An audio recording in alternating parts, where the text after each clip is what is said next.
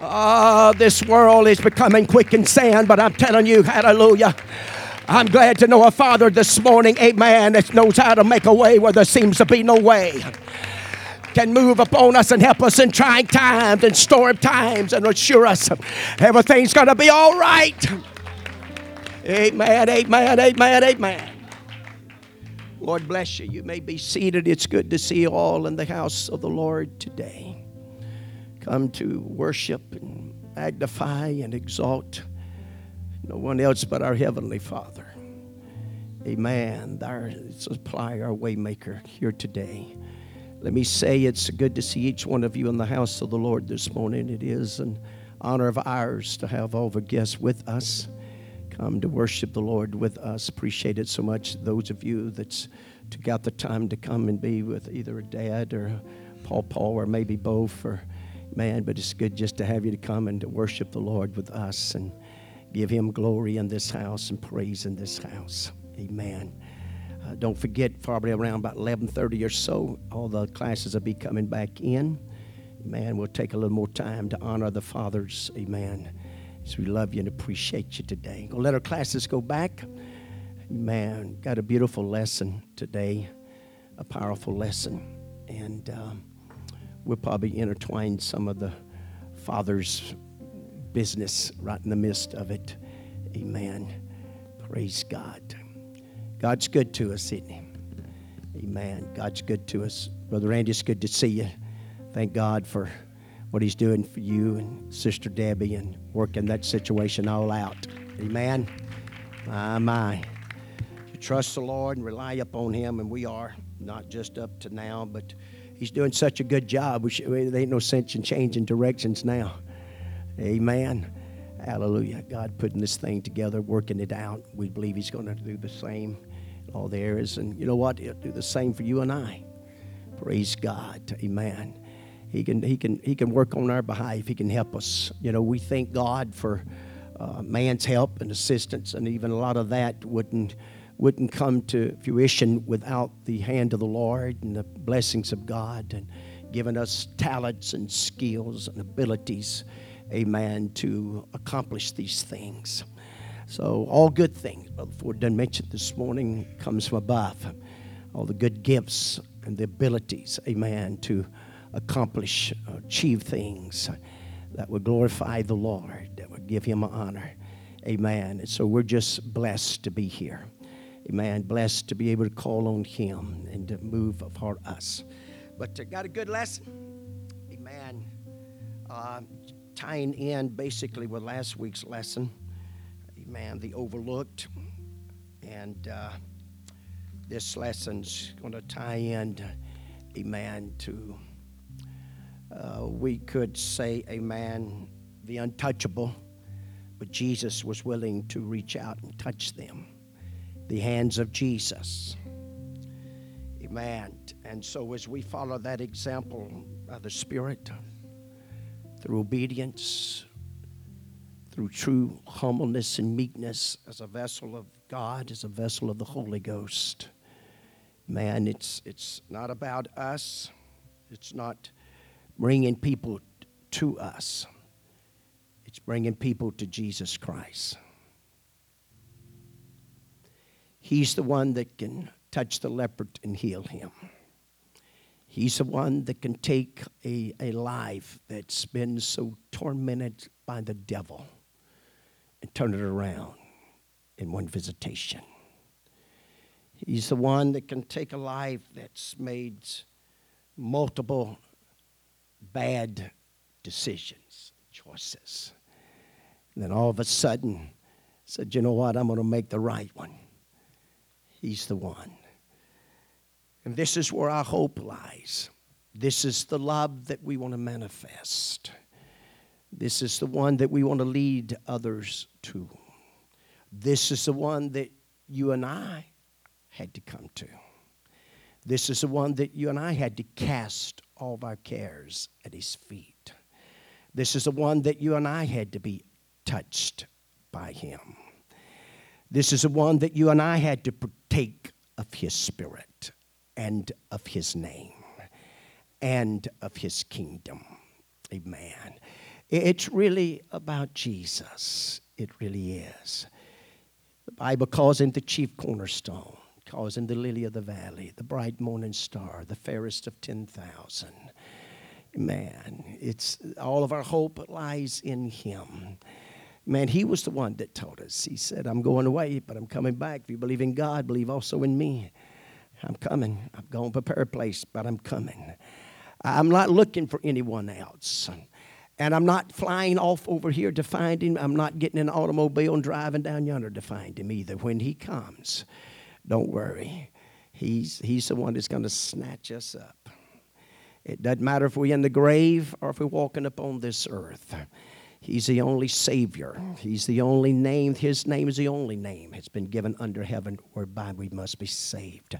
I'm not fixing to change names.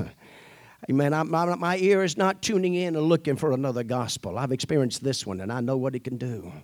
Amen. How it can set me free, how it can make me whole. Amen. And so you and I become that testimony, become that witnessing power not unto ourselves, but unto Him. But unto Him. Amen. None like Jesus Christ. Praise God. The hands of Jesus. We know the scriptures taught us that the church, the church is the body of Jesus. He's the head, we're the body. Amen. We're the body. We're the hands and the feet, and basically the mouthpiece, you might say, the fivefold ministry and witnessing that we do amen, to help others, to testify to others, to sow the good seed of the Word of God. To, Amen. And uh, our lesson does a good job in, in, in, when it talks about, amen, those that society has cast away. And um, possibly, maybe we've done it. maybe we have given up sometimes and just our patience run out, our long suffering run out. Amen. But thank God, amen, that's all seeing eye. This one that knows, this one, amen, that can go beyond our abilities, goes beyond our, our skills and talents.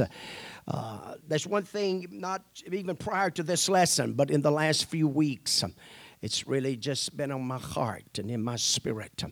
Amen. The realization of the weakness of flesh. Amen. Uh, we living in a world that highlights highlights the the energy and the strength and the ability of men, a man and of women, man, humankind. Uh, we we enthrone them, amen, sometime in the political world. We enthrone them in the athletical world whenever they come up and they start achieving things and running the mile quicker than the previous one, uh, hit more home runs than the previous one. And we begin to elevate them. And, uh, uh, but uh, how often, how often that after this elevation, a lot of times when real study and insight begins to happen, we realize that again, they still have weaknesses and failures and shortcomings. And even some use means and methods and ways to acquire these things that was illegal. Amen. It, it, it, disqualified them. You know, Paul warns us about that himself after preaching to others. And he's also the one that taught us. He said, I didn't come with enticing words of man's wisdom, but I came with what? With a demonstration of the Spirit.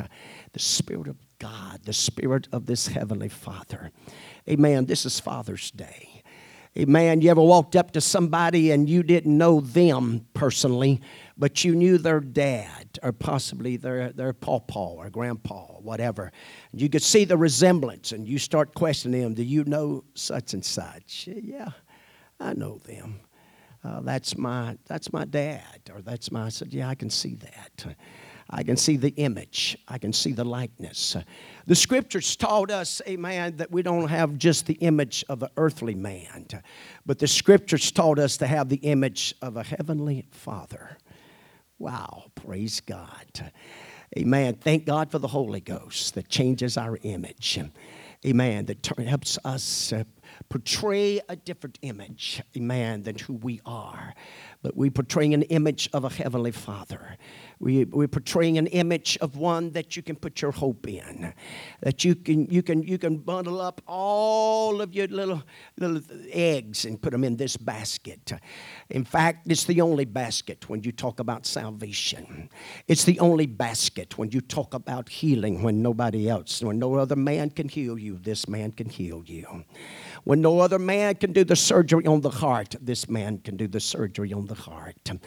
Amen. When no other man can deliver you from that demonical force and that shipwreck and that wreck after wreck and after failing after failings. Amen. But this God is the one. This is the man.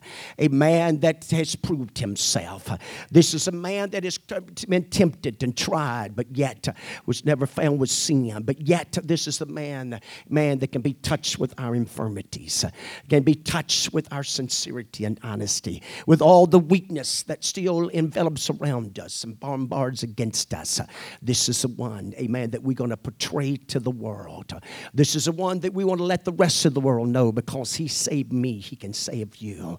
Could this be the reason that the apostle of the Gentiles, at one time, amen, as he addressed himself, but if you watch him addressing himself as time around, finally to the place calling himself the chief of sinners, the the one that persecuted the church, the one that had men and women, amen, thrown in prison and jail. It was at his feet they laid the coats at the first martyr that we read about in the New Testament.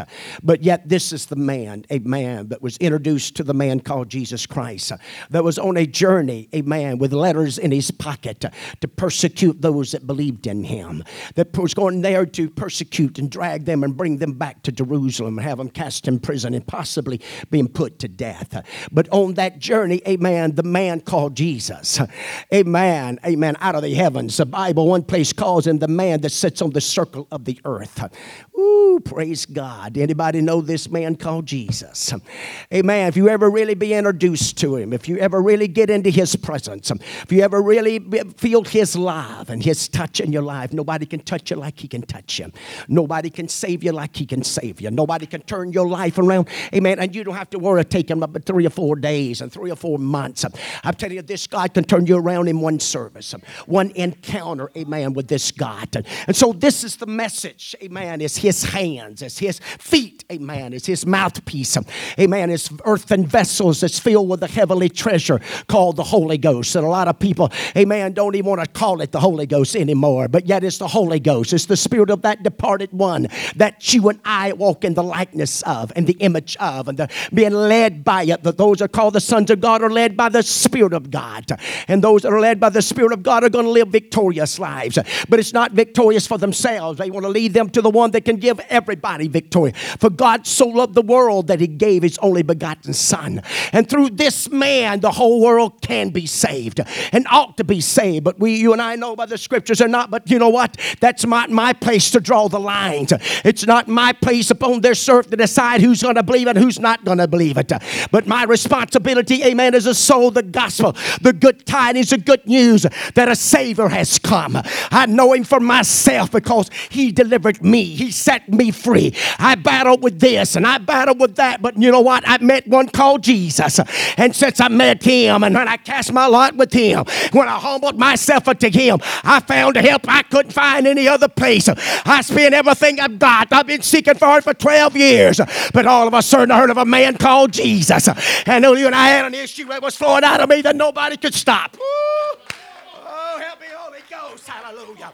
There's a lot of issues that's flowing out of America and out of our world, but there's only one that can heal the issues.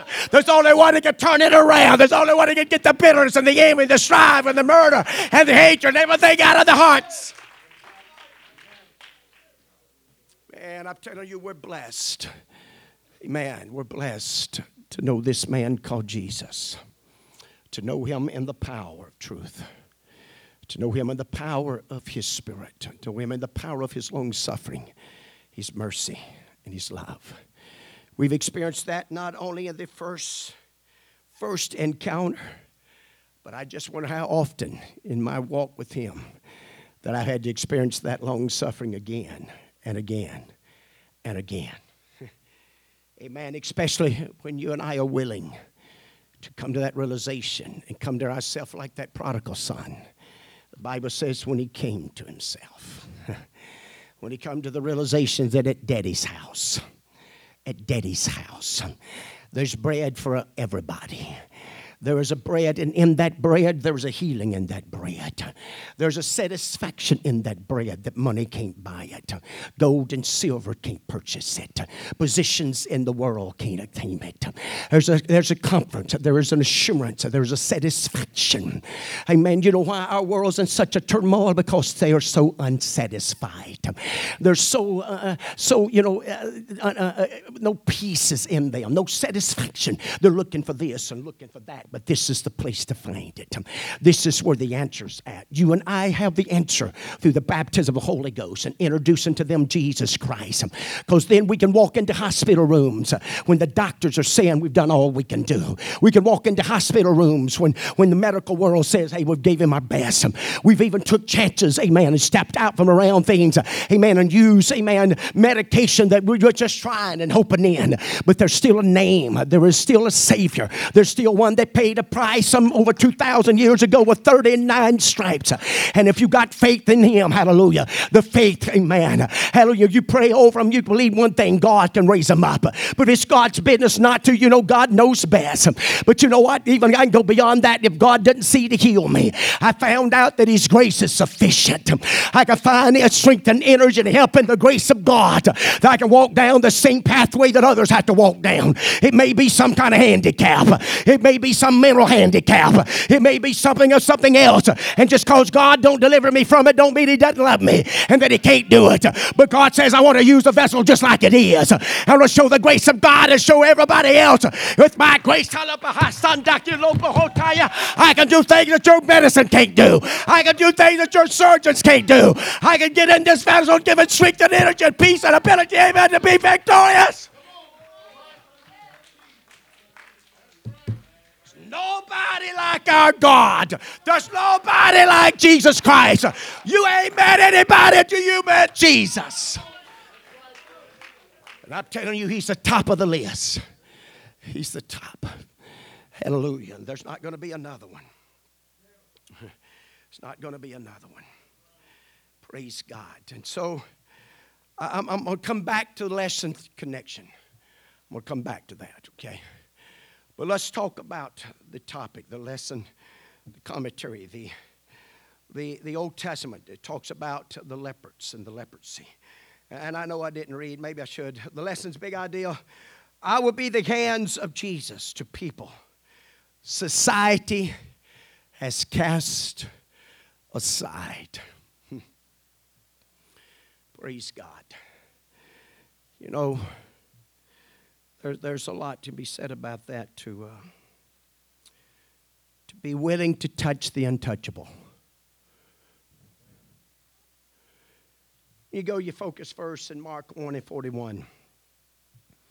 And Jesus moved with compassion and put forth his hand and touched him and saith unto him, I will be thou clean. Think about that one a minute. Then he had leopards. He was a leper. And he told him to be clean.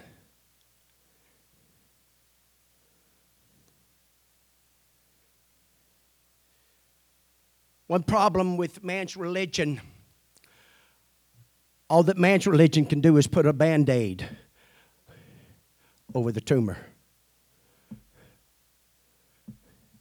Man made stuff man's buildings, regardless of how talented they might be, how much charisma they got, how much they can quote the scriptures and blow us away by talking about history and stories. And man, you never heard a man like that.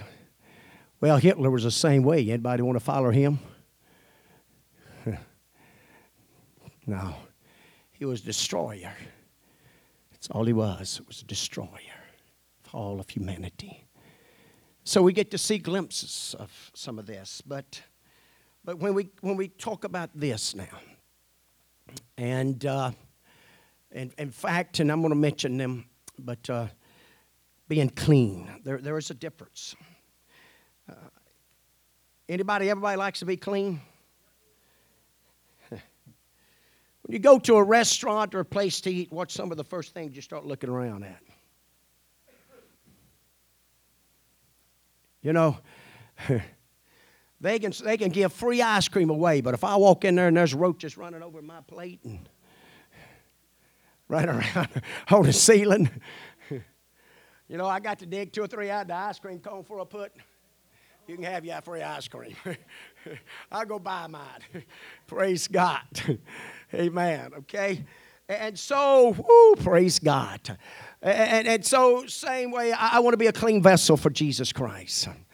Amen. I want to be a clean vessel. And uh, you're going to notice the response to this, this disease called leprosy. Time won't allow us this morning but um, and, and, and we're, we're not sure. I, I, I depend on. I told some, and I'm not I'm not downplaying. Don't, so don't take me wrong here. But you know, there are some scriptures in here that uh, some that you know the, the very simple can understand it, and then there's other scriptures that even the scholars scratch their head and they ponder and they guess at it, and they tell you that we're really not sure to the fullness what that. And so, you know, even with the this Bible. I find myself sometimes looking up some of those scriptures I want some answers to, and they don't even acknowledge it. They just bypass it, you know. I'm going, gee, that's real good. I had a whole lot of hope y'all was going to help me out with this, you know. Amen. And so, but if you go back and you look at Leviticus 13 and 14, these are the two chapters that God God had spoke to Moses and how to deal with leprosy. And it's called the plague of leprosy. The first part of that 13th chapter, it deals and, and, introduces it to us in a way and I'm going to talk about some of the first times it was introduced. And uh, there's different ways of how leprosy apparently would come. Sometimes, if you go back to that 13th and first few verses, you're going to see where it didn't. It wasn't like somebody had done anything to cause them to attain leprosy. It just happens to show up, and there it is. And so he deals with that individual. But, but uh, the point I was going to make, even in the cure, it says we really don't have an idea where the plague of leprosy came from. Okay? Now, God uses it. God uses it. You're going to notice, you're going to notice in our lesson today, God uses it sometimes as a form of judgment. I can't tell you this Whenever you was diagnosed with leprosy, it was almost like a death sentence. Okay? Especially when you knew that it was leprosy. And, and leprosy was such a disease and such a, and the method that it worked and the form that it worked. And it's likened unto a sin. Sin. Uh, And we, we would liken unto it as cancer today. That'd be a better term for us today. And, um, but as we watch this and uh, begin to see some things unfold about leprosy in the 11th, uh, Leviticus 13 and 14. But he gave Moses of means and ways to, first of all, to examine it. Uh, anybody could diagnose themselves or have someone diagnose them if that might be leprosy, but they would have to go to the priest.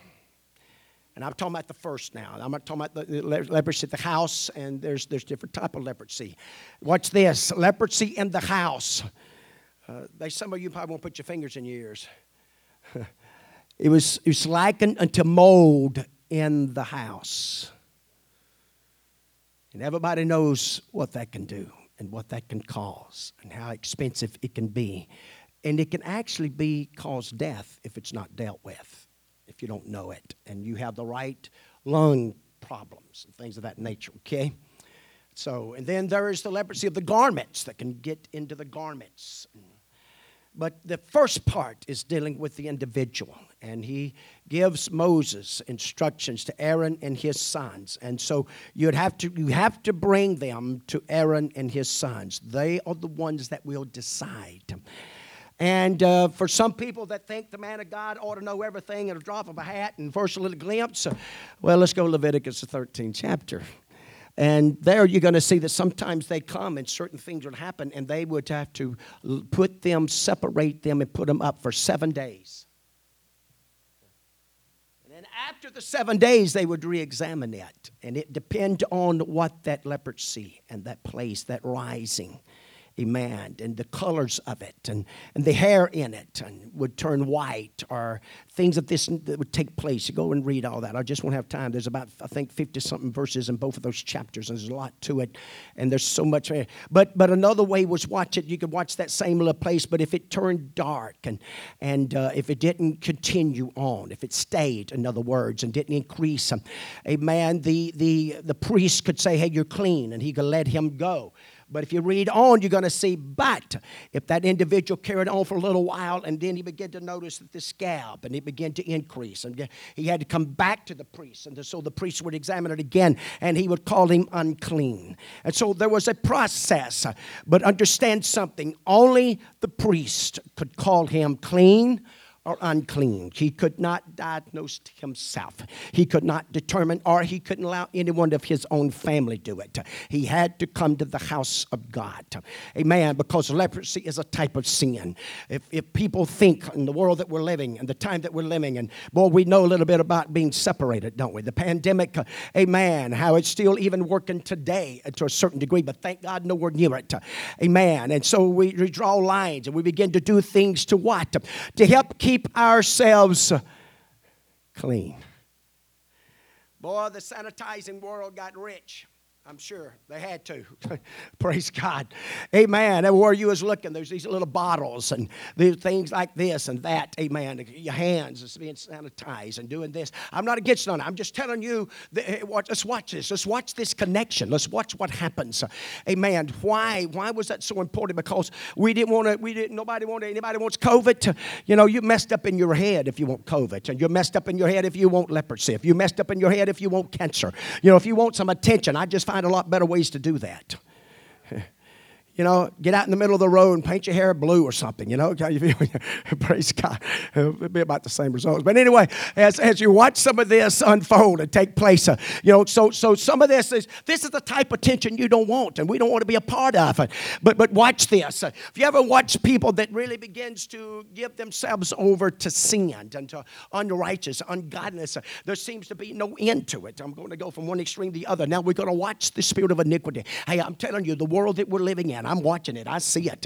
I'm seeing it unfolding. Amen. If there's ever been a time that you and I need a high priest, I'm thankful today we got a high priest. Amen. Thankful today I don't have to wait to a certain time and once of a year. And I'm thankful, God, that we don't just roll our sins forward. But I know one that can watch. And he told, and Ananias told Paul, washing away thy sins. The very guy I was talking about was persecuting the church. So God's made a way and a method, amen, that you and I can be washed and that we can be cleansed. And, and believe this or not, they would have have to go through the same process. If you go back and study that Leviticus 13 and 14, amen. Even when they was pronounced clean, they would have to wash them, wash themselves. In fact, in one place, amen, if it was right, he had to shave all the hair of his body except where the scab was at, amen. And then they would watch that and watch them hairs for another seven days, and sometimes it would take 14 days, amen, before for this process to work out and to see the results of it and what's going to unfold, amen. And buddy, I tell you what, it it really gets into some depthness. Amen. Because the New Testament talks about the works of the flesh. Amen. And it talks about the fruits of the Holy Ghost. Amen. And we can watch some of this, and such were some of you. But thank God that you and I, amen, that we can be washed. We have a plan. God's got a plan. Amen. And please don't, don't, don't. I want to be careful here, but at the same time, amen, uh, you're going to watch it. Even at the end of this lesson, amen, the results. Uh, that's one reason. Uh, well, I believe it's dangerous to focus so much on your past. Of what I went through, and what I had to deal with, and how I was raised. If you listen to that voice, that's the problem of our nation today. Everybody wants to be, you know, uh, justified, and everybody wants everybody wants to have a million dollar check signed over to them. How my mamas and daddies and grandmas and grandpas, and I'm not picking on just one bunch, folks. If we're not careful, that's a weapon of the devil. To justify why I do what I do, why I live the way I live, why I respond to life the way I do. I'm, I'm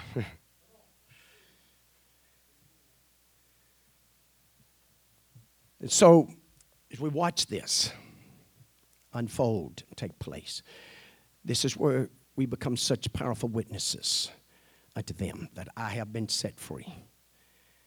I have been delivered. And that past is not going to dictate the rest of my life. I'm a new creature, I'm a new creation. I've been washed. And this is the power of Jesus' hands. The power of you and I as earthen vessels to witness of the encounter we've had with Him, the visitations of Jesus in our lives. So, as you watch some of this, now let's look at it from the way the lesson's written. Remember, last week he chose, he chose children, remember? As overlooked and but yet it covered a lot of areas. Okay, uh, probably everybody in this room felt, feels like you've been overlooked in some form, some fashion, sometime, somehow. Okay, it might be small, it might be big. Uh, and then there's certain groups that felt like they've been overlooked. And then we just start talking about things of that nature, you know. Uh, and, but now, which, as we come here, he's, he's using this same kind of a principle as a means of leprosy that isolated people, that caused them to be separated, that caused them to be separated from their family, that caused them to be separated from certain ones. And, but as that separation began to unfold, and, and this is what began to happen what they called lepers' colonies. Hmm. I want you to just hold with me a minute here. Now, you watch this. I still remember, I barely vaguely, but I remember Sister Nona Freeman. I'm sure possibly that's who the writer, uh, the individual she, he was talking about, the writer's talking about here to a certain degree without going into any details. But I remember her testimony and going over, amen. And uh, they wouldn't have a whole lot of results until God moved upon her, and she didn't want to. She fought against it, she resisted it at start with, that she didn't want to do it, to visit those lepers' colonies, to actually go in and lay hands on them to minister to them, to, to nurse them, and to hold them. And, and come on, it's contagious. You got to remember that. Leprosy was contagious. And so you got people, because if you watch leprosy, I can take you to the 10, but, but leprosy has a tendency to eat ears off, open sores, things. And I, am not trying to sound too, I'm just, I'm just painting a picture right there because sin will do the same way, especially spiritually and on the mind and the heart and the vessel. It, will show up. Amen. And so, if you'll watch even today, we got some lepers colonies. I'd call them more like drug colonies, alcoholic colonies, sinful colonies. But it's the same thing, same results. when society can't pass enough laws, legislation, and, and put enough punishment on to stop them, the best they can do is just start shoving them out to tombs. When their chains and their, their ropes won't bind them and keep them in a restricted place. Hey, I've always said this. I didn't just start saying preaching this, folks. maybe 2% that you send to prison, that prison changes them to the good.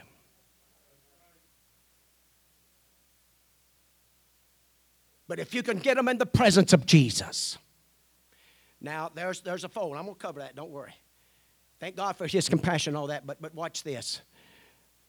When the leper came to Jesus, who done what? Jesus didn't go to this leper, the key the, the verse here. But the leper came to him.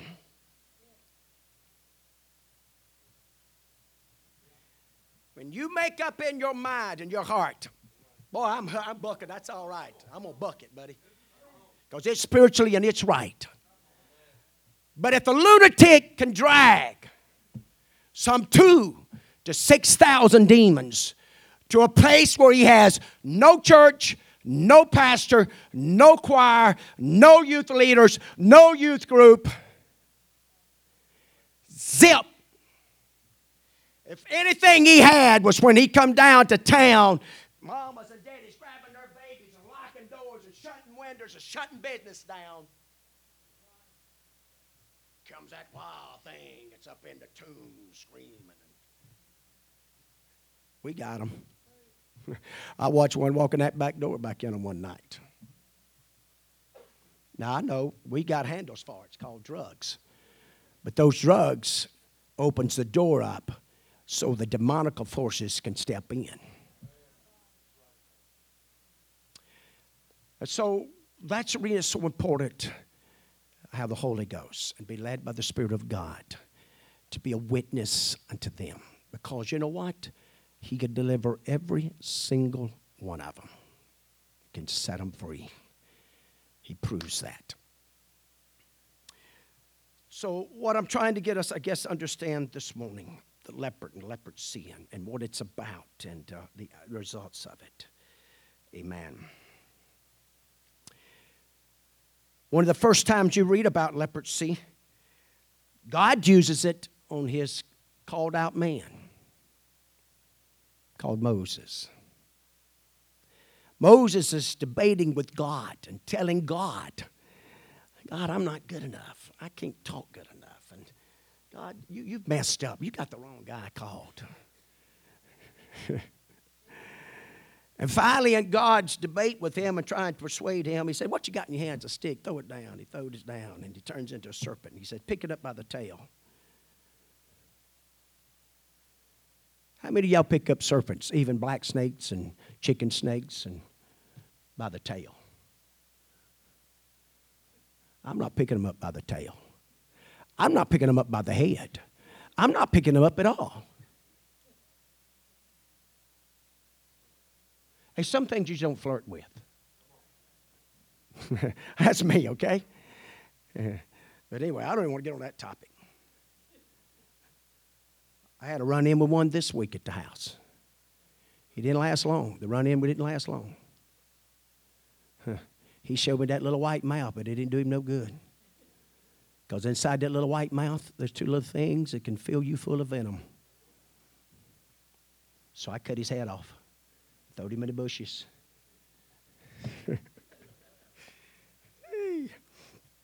and so here, Moses, in this debate with God, he tells him, he said, Put your hand in your bosom. He said, Pull it out. And the Bible said it's white as snow with the leprosy. Man, when you think about leprosy, you think it ought to be black and withered up and, you know, but it's white as snow. And so he uses that. And he said, put it back in. He puts it back in. He said, pull it back out. He pulls it back out. And it's just like it was. And so God uses this as what? Because Moses knew, knew that, hey, that was a death sentence. It's a done deal. This is not the only time, but even in Moses' life, he uses it again the time that Aaron and, and Miriam rise up against him. And God uses leprosy. He struck Miriam with leprosy. And immediately, Aaron, Aaron, the high priest, if you please, cries out for Moses to pray for her that we have sinned, that she wouldn't die.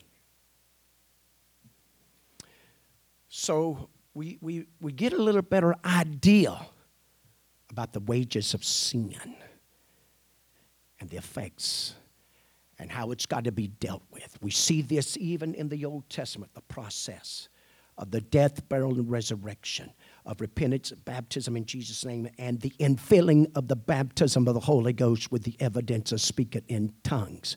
Regardless of what all these others are saying, I'm telling you it's essential by the Word of God. If you're going to win the battle against sin and against the spirit of iniquity, this is the only way. But watch this this is the only way to be clean. Clean. Watch, watch how this really unfolds. You, you can go to other times, such as in Deuteronomy 24 and 8. 8. He says, Take heed in the plague of leprosy. In other words, watch. The new writer told us, he said, Be vigilant, be sober, touch not the unclean. And people want to say, oh, y'all just think y'all better than everybody else because y'all don't want to socialize with us. No.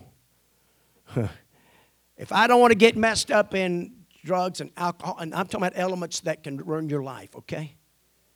That's all I'm doing. You know what? If I don't want to wind up with a divorce of my wife, I'm not going to get in the vehicle with two or three, a man that's ripping and running and going to bars and running around on their wives. Okay? All right? That's the reason, amen, the scripture says, amen, about busybodies, things of that nature. If they have that mentality and got that spirit, the best thing you and I is to separate ourselves, get some distance there. Because it's contagious. In fact, the Bible says evil communication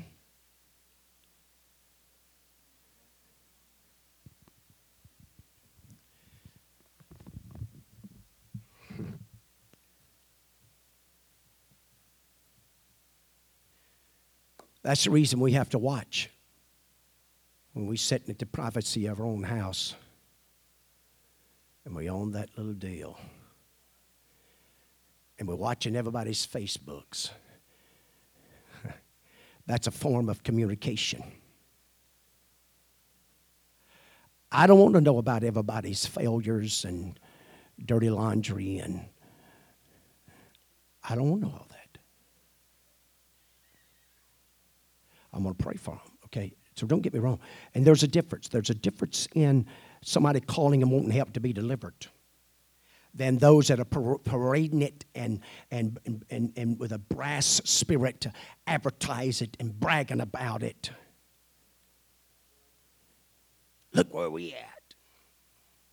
Look what we're doing.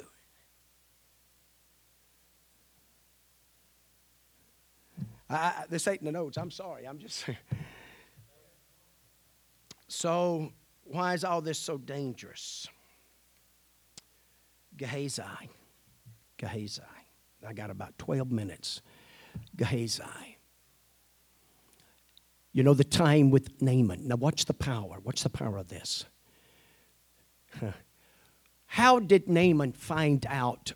Now, he was a leper in Syria. He was, he was mightily, the Bible said he was used of the Lord. Apparently, in Syria, they didn't have to isolate themselves and separate themselves.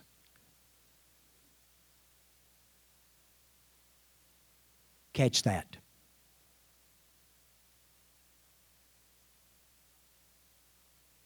Hmm. If the priest, the anointed priest, and the word of God says, come out from among them, be separate.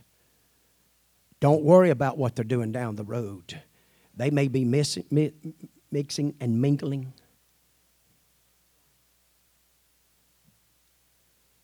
Paul's got some writings about eating with certain people. And he talks about who they are. And there's some you can mingle with and some you can't. All right? And, and so to be, because we're clean people and we're godly people and we got to keep ourselves there. So, so watch this as it unfolds. and so, with Naaman, this powerful witness was a little maid that Naaman had went out and captured and brought to his house to be his wife's maid. Read it closely. Who told Naaman? It wasn't the little maid. Read it close. It wasn't. but some of the other servants and those had access to the king is the one that brought it to his attention. Listen to what this little maid said. She said, If my Lord would just go to Israel, the prophet, the man of God, cleanse him of his leprosy. Watch what the king does, the king of Syria now. When it's brought to his attention, man, he's all for it.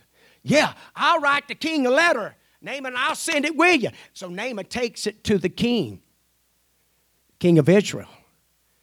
The king of Israel almost has a heart attack. Is this guy crazy? What's the matter with him? I'm not God. Can't cleanse this man of leprosy. But thank God, the Bible has told us that the man of God, Elisha, heard that the king had rent his garments. When he found out why, he just tells the king, hey, just send him down here to us.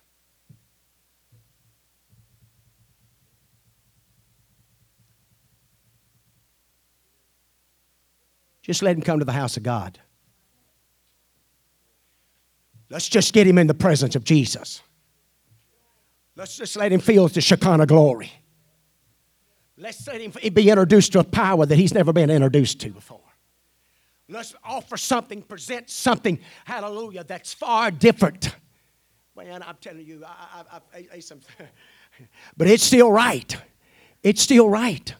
The church can save them. God can save them when everything else has failed them, when everything else has come up short, when everything else didn't seem to work. If they're willing to be saved, if they're willing to be set free, if they're willing to be delivered. Now, if they're not, knock them in the head. I ain't being ugly, but that's the best thing you could do. Because when they don't want to be delivered and they're not willing to be delivered, they're not going to be delivered. But when you reach a point of place, I'm ready to be clean. I'm ready to be set free. I'm ready to be made whole. Hallelujah. There's only one to come. And when you begin to cry out and call on his name, guess what? A preacher's going to show up. A church is going to show up. A, saint of God's going to show up. Somebody's got the message going to show up, and it don't matter where they're at. Praise God. Praise God.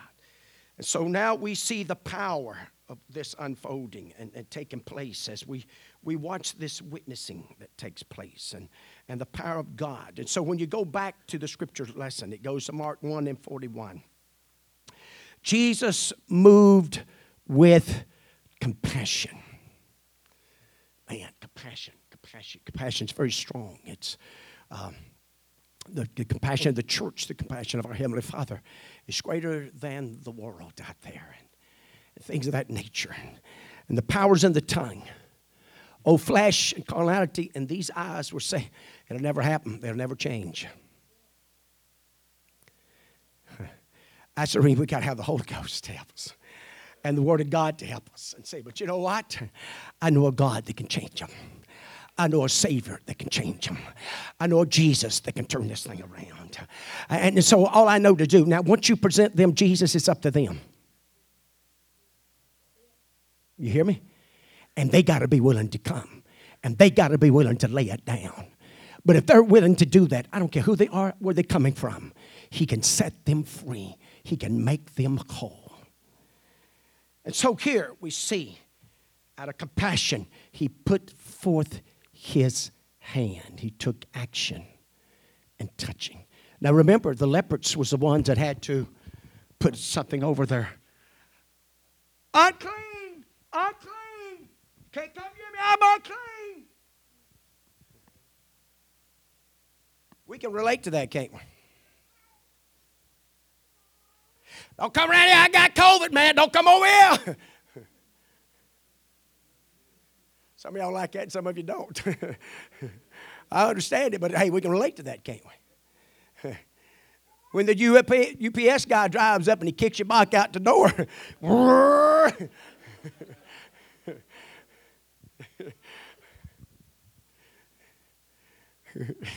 we had a few to drive through the parking lot up there. Hey, I can't get out, I can't do nothing, just throw it in the back. so we got a little idea of that. Okay? And you know what? How many of you run out there whenever they done that and you hugged them up and just run him down, you know, tackled him? yeah, that's right. You're no part of that. The Lord said, Tempt not the Lord. I ain't afraid of it, but I'm not going to get out there and wallow in it either.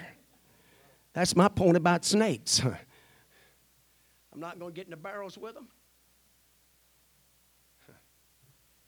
All I can tell them, if they could read, I'd put up signs for snakes, no trespassing in my yard.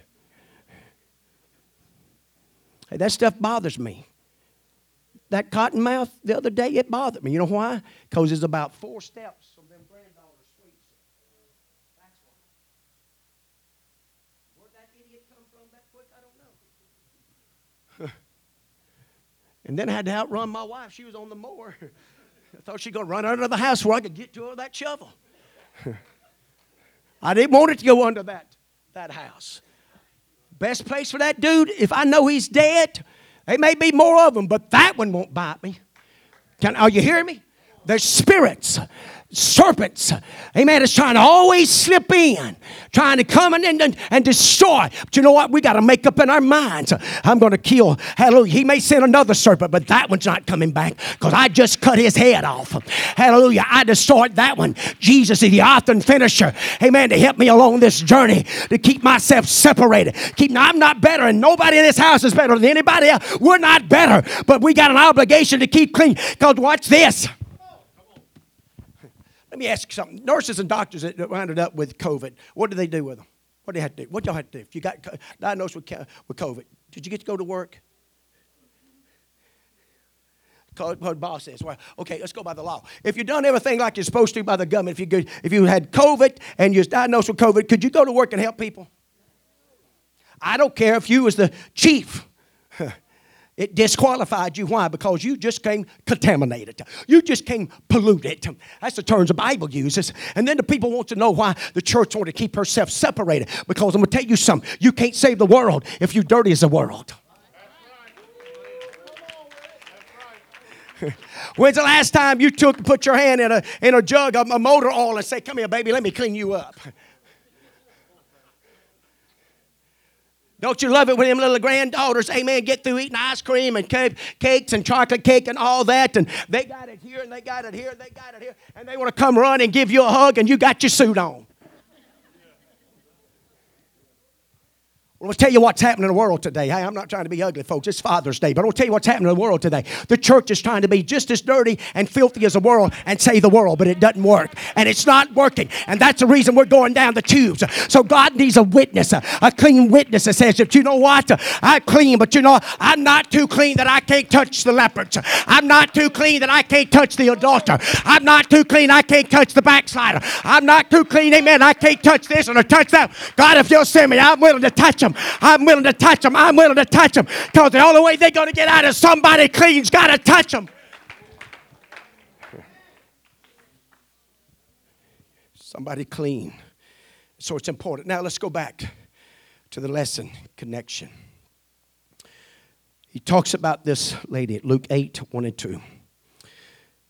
And it came to pass afterwards that he went throughout every city and village preaching and showing glad, the glad tidings of the kingdom of God.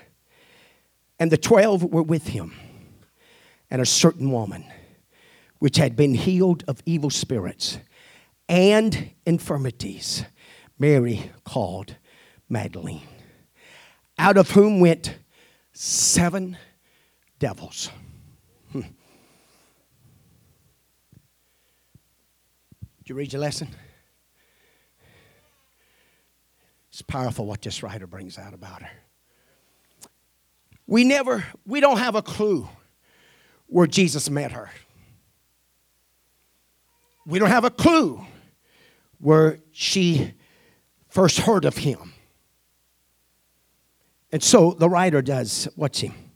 We don't know where Jesus found her, but wherever she was, and whatever her status or circumstance were, she must have been miserable. She likely, listen to this one, she likely heard voices in her head or experienced sleepless nights with thoughts of self harm and violence. Son, does that explain our world or not?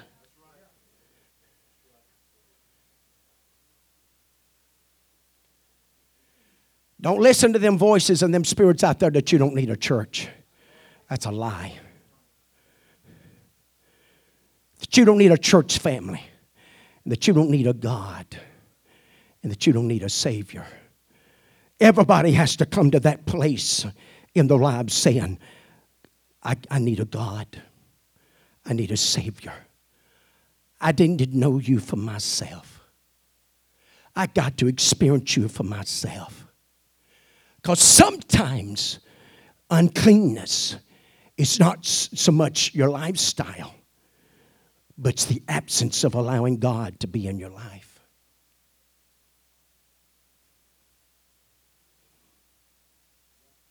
You can even be raised in a moral home and a moral society and still be lost and undone and without God.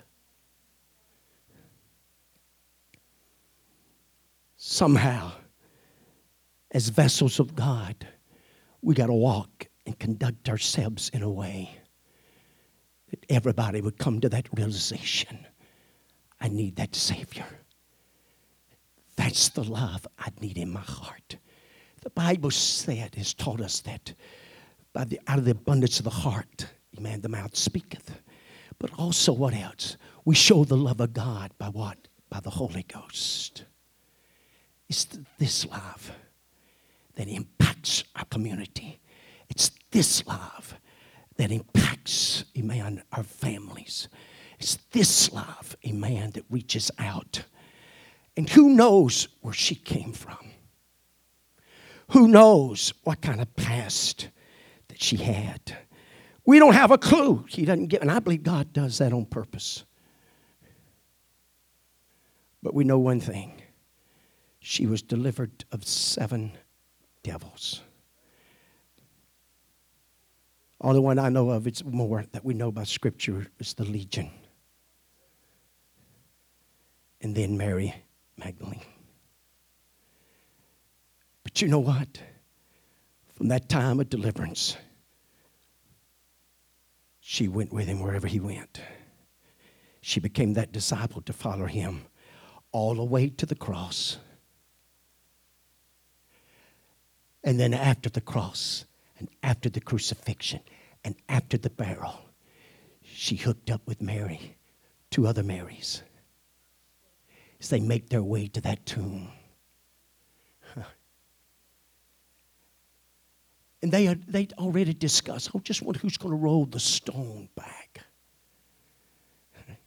But to their amazement, when they showed up, the stone had already been rolled back as they observe and listen to the angels and the episode that unfolds. The, the Savior's gone. And they even question if you just tell us where you laid him, we'll get his body, we'll take his body. Still amazes me if you read the scriptures close. the Sadducees and Pharisees wanted to blame the disciples, and disciples wanted to blame somebody else. And nobody really believed that resurrection. But it's this Mary that, after the other two seems, from all accounts in the scripture, had made their way. Maybe this Mary was just lingering a little longer and just standing. But it's this Mary, all of a sudden, when she's questioning the garden, she thought there was a gardener. But then, whenever he says, Mary, she identified who he was by the voice. The voice. The voice. If there's ever been a time that you need to hear a clear voice, and that's God's voice, it's now. If there's ever been a stage set by our nation, our world, and time, saying they're hearing so many voices, and so many avenues and things, but I'm telling you, we need to hear that clear voice. She never forgot the voice that set her free. She never forgot the voice that delivered her from the seven demons. She never forgot it. I don't know where she was at, what she was doing, and how much in misery and all that other. Amen. But you know what? She didn't let her past dictate or control her. But she's come looking, listening for the voice. Thank God for the voice that'll ring out in our hearts. Thank God for the voice that'll ring out in our spirits and ring out in our minds. I don't care where you've been. I don't care what you've done. If you haven't blasphemed against the Holy Ghost, there's a voice that's reaching for you this morning. There's a voice that's crying out for you today. I tell you, God's voice is still just as real as it's ever been. God's voice is just as loving as it's ever been. Could it been that that's a father? I'm ask you, when the prodigal came home, was who was waiting on him, who was at the door waiting with open arms and running out and wrapped himself up in that dirty boy? You go tend to hogs and live the life he was living and spend all he had and come, amen. He didn't even have no shoes on. He didn't have no decent garments on. He smelled like no telling what. But that didn't stop his daddy from coming and wrapping him up and loving him and bringing him back in and replace him and put him back, amen, where he belongs. I'm going to tell you something. God and the Holy Ghost and the pull of heaven of our Heavenly Father this morning is a voice in our life. He's trying to pull for souls. He's trying to pull for life. Come on, let's wake up and get ready to meet him in the, in the cloud. If it's ever been a time we need it. We need it. We're living in a world that's in trouble. Living in a world that's the things that she has depended on for so long is slipping out from under her. But not the church. You and I that has made up in our minds and our hearts could cast our lot with him we can obey his voice. And, folks, I'm going to tell you, there's a whole lot more to this lesson I didn't even get to nowhere near touch it about hearing this voice and keeping ourselves. I've said this here of late. It's going to mean something. Get out of here. Unspotted from this world. Because if there's any way at all that you can be deceived, it's going to happen. If there's any way at all that you can be shaken, it's going to happen. But thank God for this one. Because Jude said we're going to pull him out of the fire. Hating even the garments spotted, pulling them out. You can't pull somebody out without reaching. You can't just stand back here. Come on, man, get it. Come on, you got it. No, no, you got it. You got to, you got to reach out there and get a hold of it.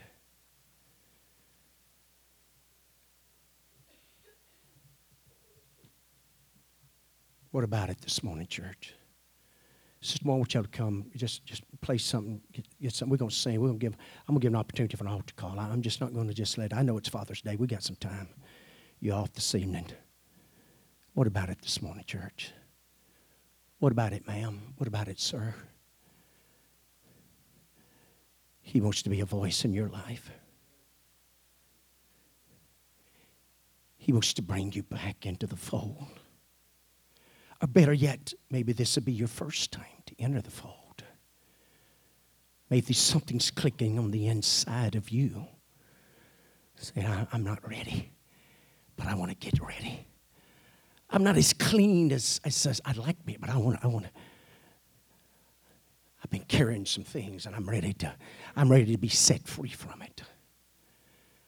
I've been listening to some voices for a long time, but I'm ready for those voices to be silenced. I'm ready for some voices from the past that told me I'd never be any good told me I'd never mount to nothing. Or told me, may have told me you don't need God. You don't have to be baptized in Jesus' name. Or maybe the voice said, You all that holiness, there ain't nothing to that wholeness. There ain't nothing to that separation. But now all of a sudden this morning, realization is setting in. Because leprosy is eating away at you. Sin is eating away at you. It may not be as visible on the outside, but what about on the inside? What about where the heart's at? What about where your spirit's at? What about your mind? You can't control things like you want to. Now there's something controlling you. Hey, I'm in the Holy Ghost this morning, ladies and gentlemen. God's in the saving business. God's in the delivering business. We sung it Wednesday night. This is a soul filling station and filling them with the power of God and the truth of God and the love of God.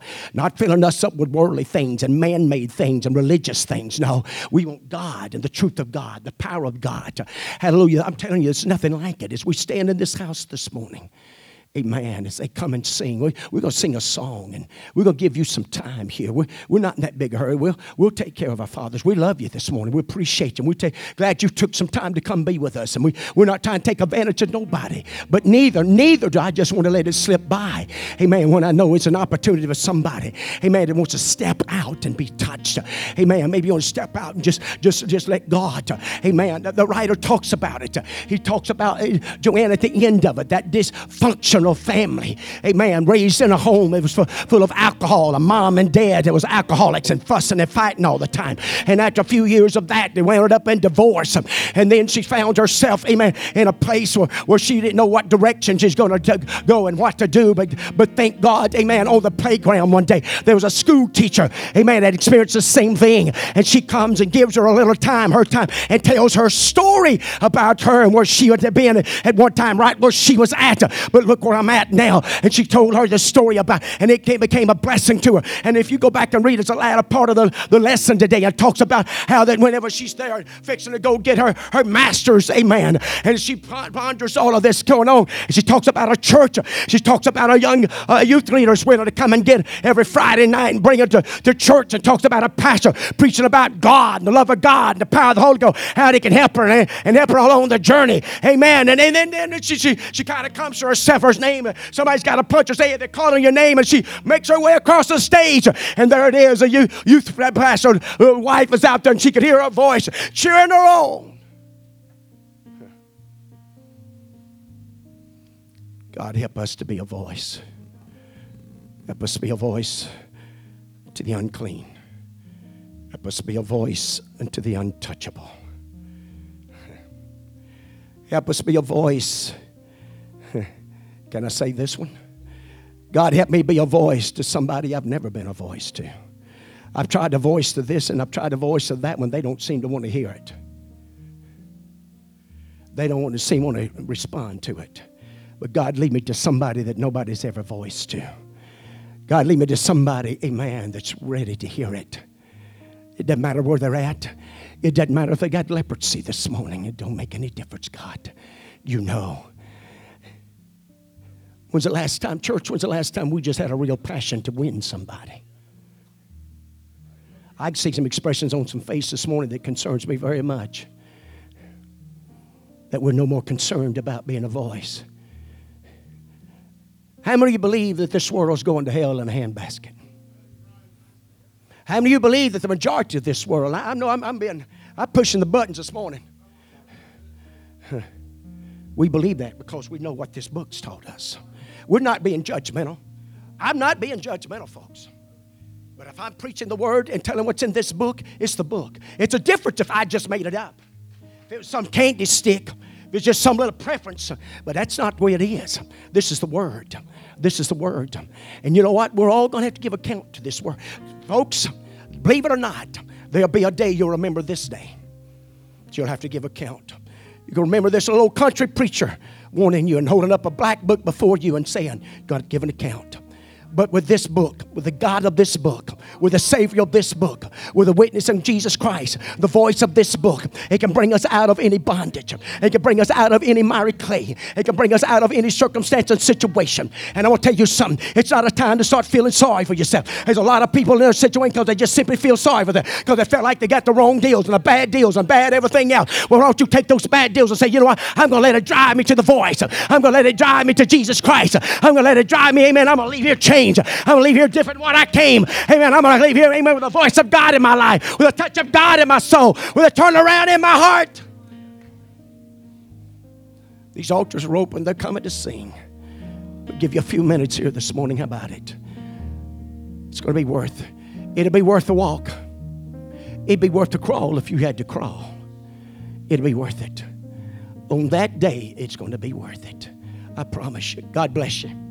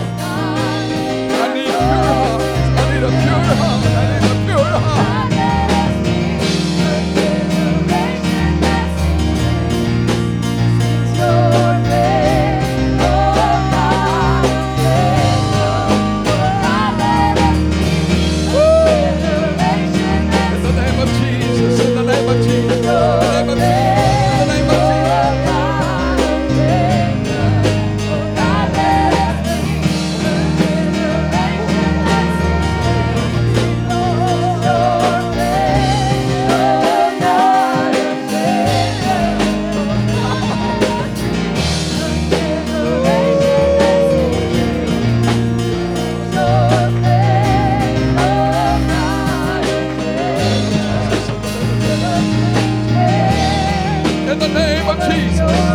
In the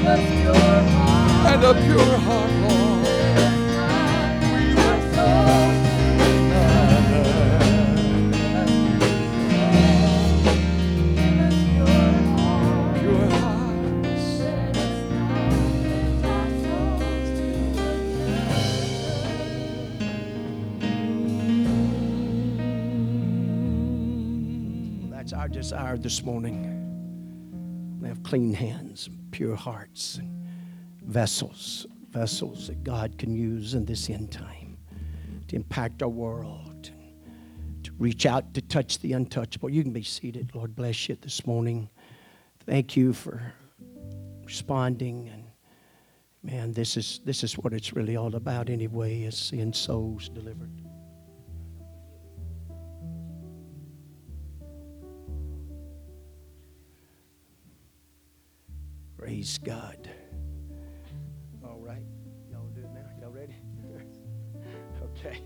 I got a special song they want to sing for us this morning. God bless them.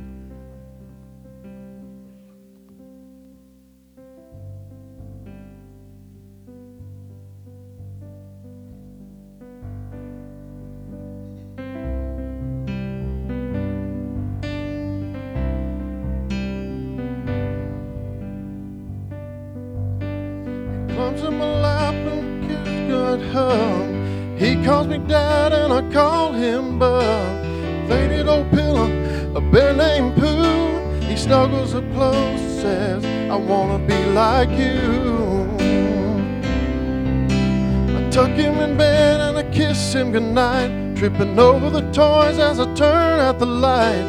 I whisper a prayer that someday you'll see. He's got a father and God, Jesus in me.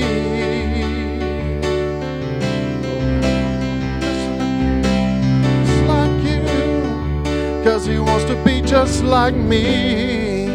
I wanna be a holy example for his innocent eyes to see. Help me be a living Bible, Lord, that my little boy can read. I wanna be just like you, cause he wants to be like me.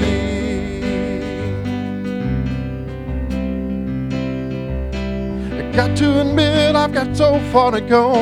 So many mistakes that I'm sure that you know. Sometimes it seems no matter how hard I try, with all the pressure life, just can't get it all right. Trying so hard to learn from the best, being patient and kind, filled with your tenderness. So I know that I'll learn the things that He sees and the Father Jesus in me. Be just like you, cause He wants to be just like me. I wanna be a holy example for His innocent eyes to see. Wanna be a living Bible, Lord, that my little boy can read. I wanna be just like you. Cause he wants to be like me.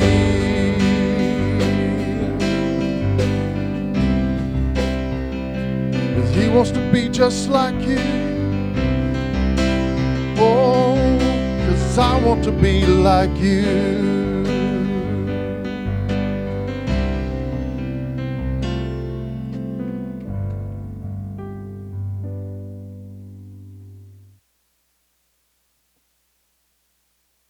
Brother Brennan and Sister Mel, think about that one a minute.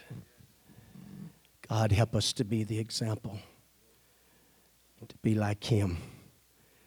Because there's somebody following in my footsteps, and they're very close behind. Amen. And we want to we want to do the work that God wants us to do. And how true the song, it fell right in with our lesson.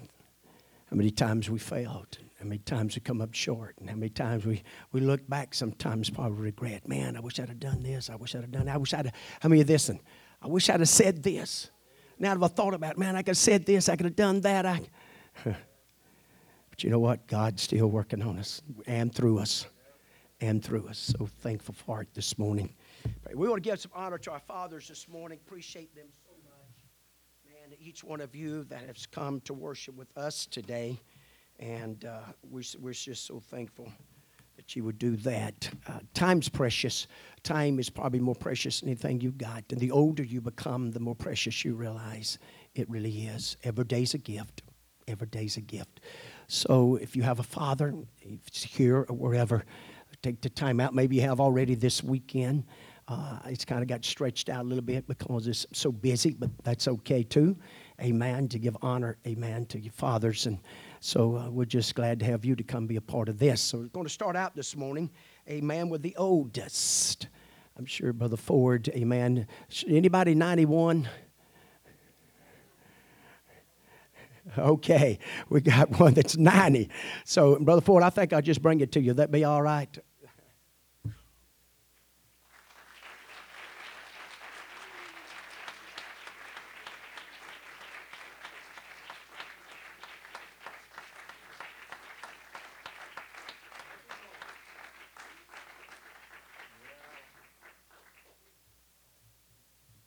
Appreciate Brother Ford, amen, and his life and what it means to us. Amen. Now then, this here may be a little harder. Who's the youngest dad here this morning? Whoop, there's one. Eh. Ah. Tyler, how old are you? 25? Anybody younger than 25? And a dad. I see some hands starting to go up. Ah, you got to qualify. All right, come on, Brother Tyler.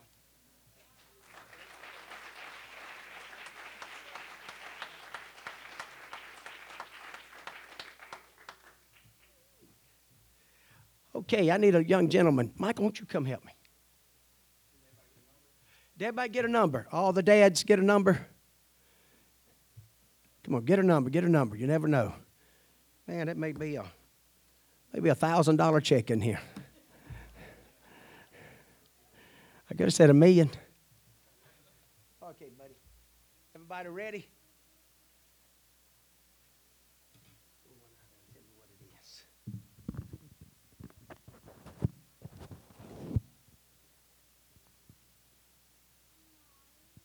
Number eight. Number eight. Number eight. Okay. Get another.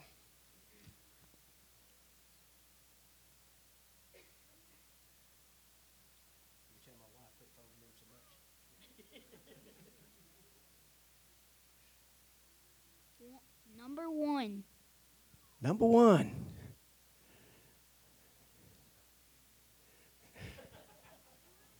Brother Ford said that would be he. That's according to who you ask.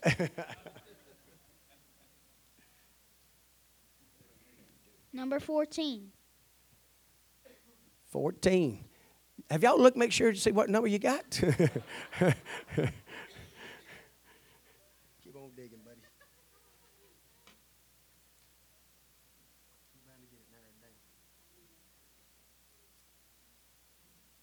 Number 21. 21, Brother JJ, look at him. All right. It's time, huh? Thank you.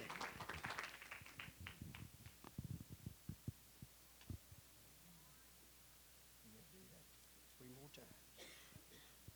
Number 17. 17.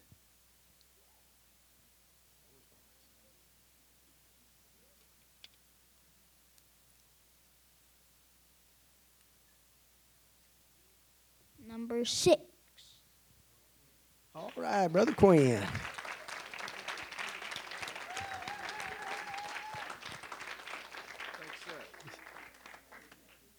You brought off the proof, brother.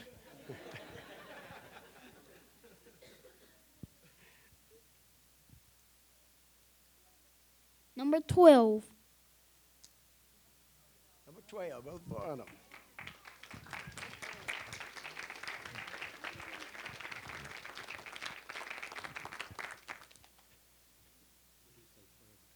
12. 12. 12. Okay, my goodness.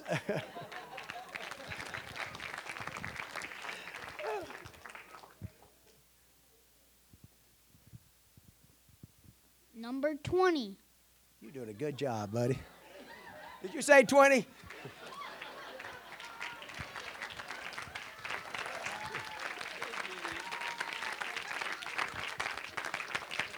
Prophet in the house. A prophet in the house, man.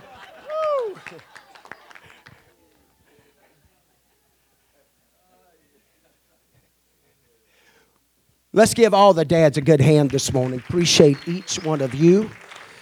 Amen. To be here today.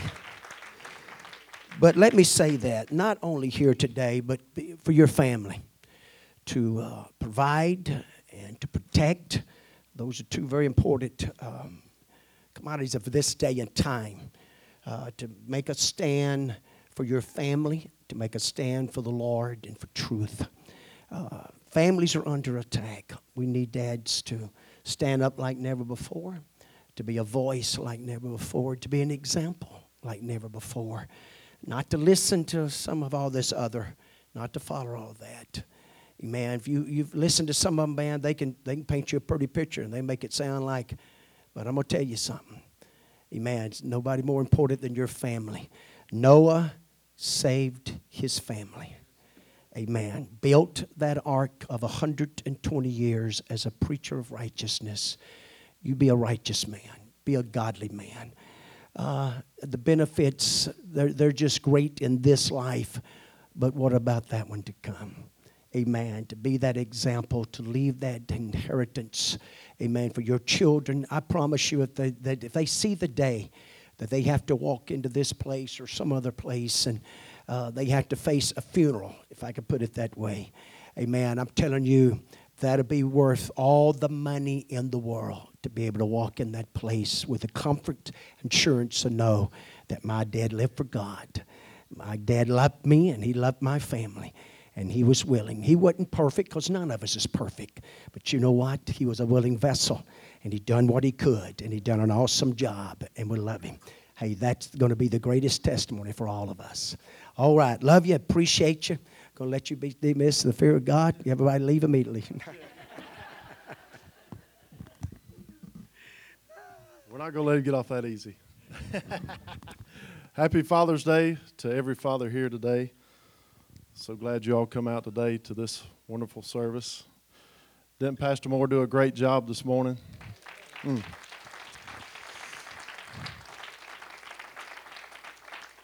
I was trying to I was trying to think of some good stories I could tell, you know, when I got up here. but you know, one thing does stand, and it's probably pretty comical to y'all, but but it, it rings out in, in my memory. Uh, I was I was a young man. Me and Brooke, I was all over, over there all the time, and uh, Brother Moore kept telling me. He said, "Hey, don't go over there near near Copper. He'll bite you. He, when he's eating, he'll he'll bite you. No matter who you are." And of course, you know me. I had to go over there and, and get get close as I could, and he bit me, of course. And the first thing, and I'll never forget this, Brother Moore come to and he said, "I told you." And hey, he he could have beat the fire out of me and it wouldn't have hurt me any worse than those words he said.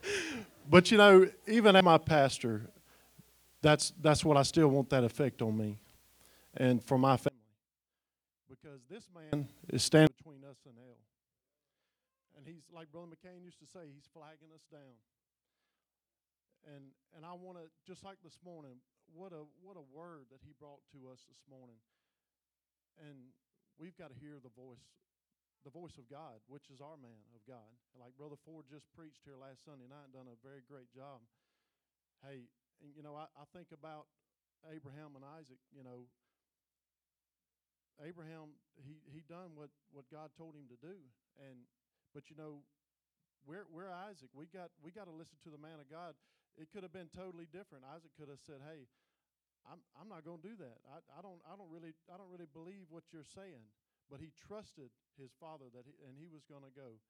And hey, this is a solid rock.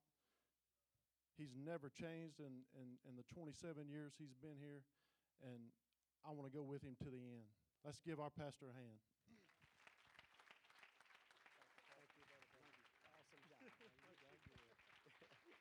All right, let's give back to Brother Brandon. Done a good job this morning. Love and appreciate him and his family. Love all of you. Appreciate you so much this morning. We really do.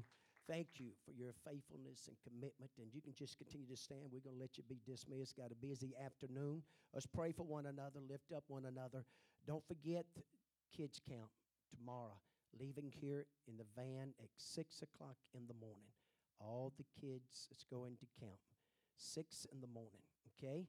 Okay, it's about a four, four and a half hour drive. Uh, so they need to leave about 6, have plenty of time to get there and get checked in and all that good stuff, all right? Don't forget, 6 o'clock. Everybody got it? 6 o'clock. Van leaving in the morning, 6 o'clock. Everybody's going. All right? If you got any other whatever, get with Brother Brennan. He's carrying them and stay with them. And so we're ready. All right? Love you again. Appreciate you. That's right. Got some gifts for all the men. If you go out the doors here to the right, please get those. Please get them, get them, get them, okay?